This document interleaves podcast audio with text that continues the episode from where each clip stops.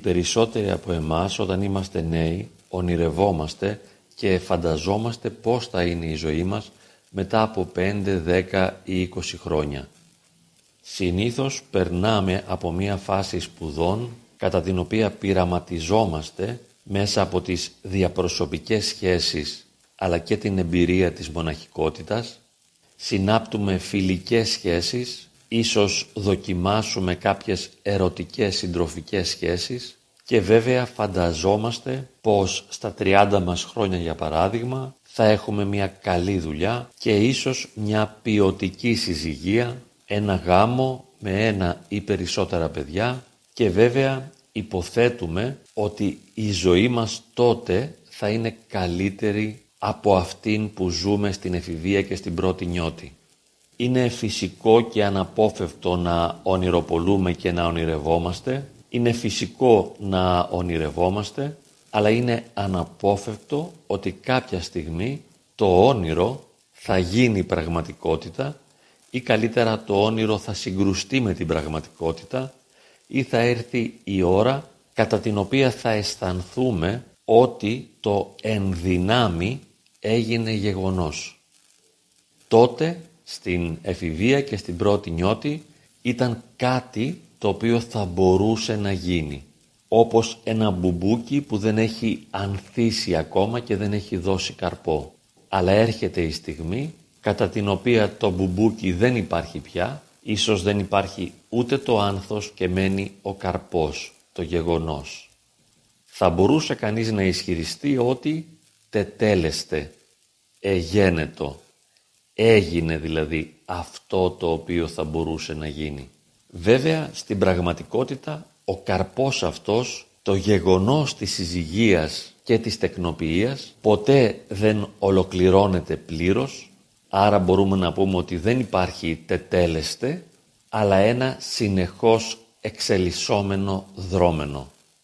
Οπότε, όταν το όνειρο γίνει πραγματικότητα, δεν είναι ένα τετελεσμένο γεγονός, αλλά κάτι το οποίο συνεχώς μεταμορφώνεται, εξελίσσεται και μεταλλάσσεται.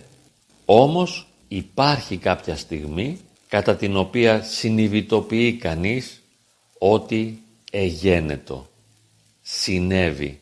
Δηλαδή είμαι στο γάμο και κρατάω ένα μωρό στην αγκαλιά μου και συνειδητοποιώ ότι η πραγματικότητα η οποία βιώνω απέχει πολύ από τα όνειρα που έκανα στην εφηβεία και στην πρώτη νιώτη.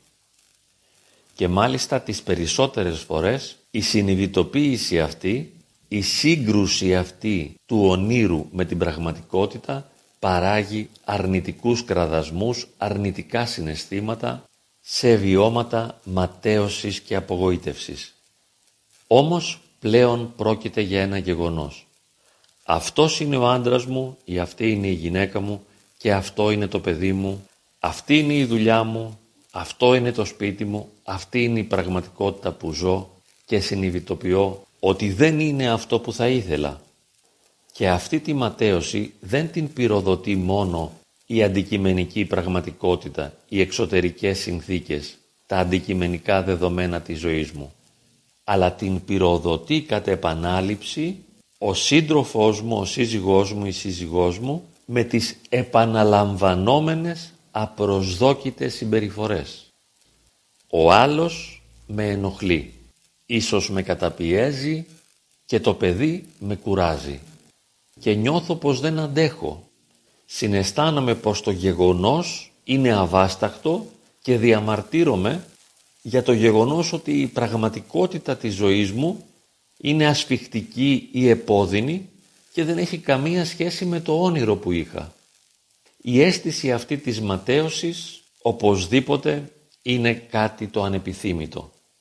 Αλλά σύμφωνα με τη δική μου προσωπική αντίληψη υπάρχει και κάτι το γόνιμο, ότι επιτέλους είμαι προσγειωμένος στην πραγματικότητα ότι γνωρίζω πλέον το είναι έτσι όπως είναι και ότι συμμετέχω κι εγώ με τον δικό μου τρόπο στην ζωή των ανθρώπων και μου δίνεται η δυνατότητα να επανερμηνεύσω και συμπεριφορές των γονέων μου, των παππούδων μου, συγγενών ή φίλων, οι οποίοι είχαν περάσει από το στάδιο το οποίο τώρα περνώ κι εγώ.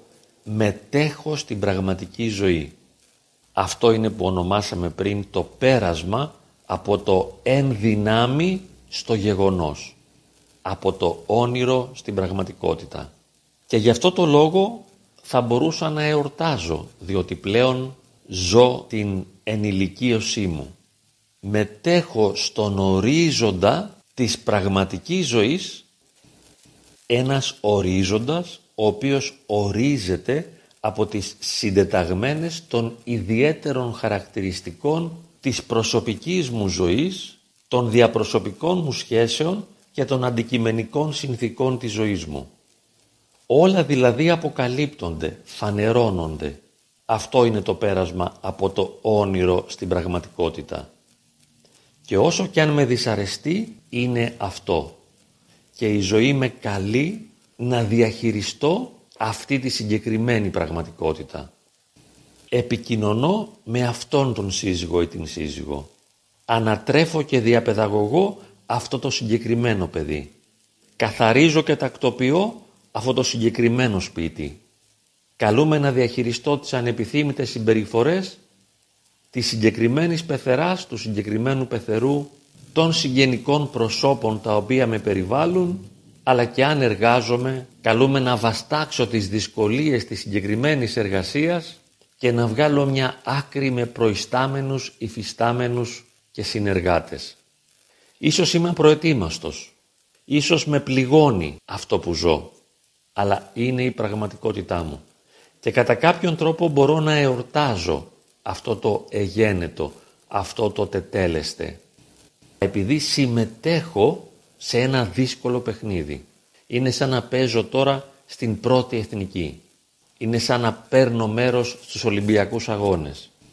Δεν χρειάζεται να βγω πρωταθλητής, δεν χρειάζεται να συντρίψω τον εαυτό μου ώστε να αναδειχθώ πρώτος, να είμαι ο καλύτερος από όλους, να είμαι σωστός και δυνατός. Κάνω με απλότητα αυτό που μπορώ. Το σημαντικότερο είναι ότι η ζωή με καλεί να συμφιλιωθώ με αυτό που είναι έτσι όπως είναι. Και βέβαια να μην διαμαρτύρομαι, να μην παραπονιέμαι, αλλά να διαχειρίζομαι με τον καλύτερο δυνατό τρόπο αυτό που είμαι εγώ, αυτό που είναι οι άλλοι και αυτό που είναι οι συνθήκες. Μπορεί να με πληγώνει η πραγματικότητα, ο σύζυγός μου, η σύζυγός μου, το παιδί μου, οι συγγενείς μου, οι συνεργάτες μου. Αλλά παλεύω, είμαι δημιουργικός, συμμετέχω. Και όπως είπαμε, με την συμμετοχή αυτή στην πρώτη εθνική ή στους Ολυμπιακούς Αγώνες, δεν έχει σημασία να είμαι πρώτος, αλλά το σημαντικό είναι ότι αξιοποιώ τις δυνατότητές μου στο έπακρο για να διαχειριστώ πολύτροπες αντικσοότητες. Ευχαριστώ λοιπόν τη ζωή για αυτό το δώρο που μου έκανε να μου αποκαλυφθεί και να μου επιτρέψει να συμμετάσχω πλήρως σε αυτό που είναι έτσι όπως είναι. Και όσο επώδυνη και αν είναι αυτή η διάδραση ανάμεσα σε μένα και στο περιβάλλον μου, τόσο περισσότερο είναι και το νόημα. Και τώρα πια καλούμε να κρατηθώ από το νόημα, να με στηρίξει το νόημα και όχι η ευχαρίστηση και η άμεση ικανοποίηση. Δεν επιδιώκω να περάσω καλά, δεν θέλω να μου πηγαίνουν όλα σύμφωνα με τις προσδοκίες μου, αναμετριέμαι με τις δυσκολίες της πραγματικότητας και οριμάζω και νοηματοδοτώ την ύπαρξή μου. Ορίμανση και νοηματοδότηση. Πρόκειται για άλλες αξίες. Κάποτε φανταζόμουν, ονειρευόμουν και αποζητούσα ίσως την ευχαρίστηση και αποτύχανα. Αλλά έλπιζα ότι κάποτε θα είναι τα πράγματα όπως τα θέλω ώστε να αντλώ πλήρη ικανοποίηση. Κάποτε, στην εφηβεία, στην πρώτη νιώτη. Τώρα προσγειώνομαι σε μια πραγματικότητα που δεν έχει καμία σχέση με αυτό που θα ήθελα. Και μέσα από την τριβή με αυτή την πραγματικότητα οριμάζω και νοηματοδοτώ την καθημερινότητά μου. Επιτρέπεται να διαμαρτύρομαι, αλλά δεν μένω στη διαμαρτυρία. Είναι φυσικό να νιώθω απόγνωση και ματέωση, αλλά δεν μένω σε αυτά τα αρνητικά συναισθήματα. Πηγαίνω παραπέρα και χαίρομαι επειδή παίζω αυτό το δύσκολο παιχνίδι, επειδή συμμετέχω σε αυτό το σημαντικό αγώνα και επειδή η ζωή μου δίνει την ευκαιρία να αξιοποιήσω στο έπακρο όλες μου τις δυνατότητες, ώστε να οριμάσω, να γίνω πλήρης άνθρωπος και μέσα στην καθημερινότητα να βιώνω πληρότητα νοήματος. Γι' αυτό λοιπόν χαίρομαι. Επειδή η ζωή μου είναι ένας δύσκολος αγώνας, αλλά ένας αγώνας που με οριμάζει και που με γεμίζει με νόημα. Μακάρι να μπορέσουμε να ζήσουμε την προσγείωσή μας στην πραγματικότητα με αυτό τον τρόπο. Να έχουμε θετικές ερμηνείες, λειτουργικές και δημιουργικές ερμηνείες της προσωπικής μας ζωής. Χαίρομαι επειδή οριμάζω, επειδή κάνω κάτι σημαντικό και επειδή η ζωή μου έχει νόημα.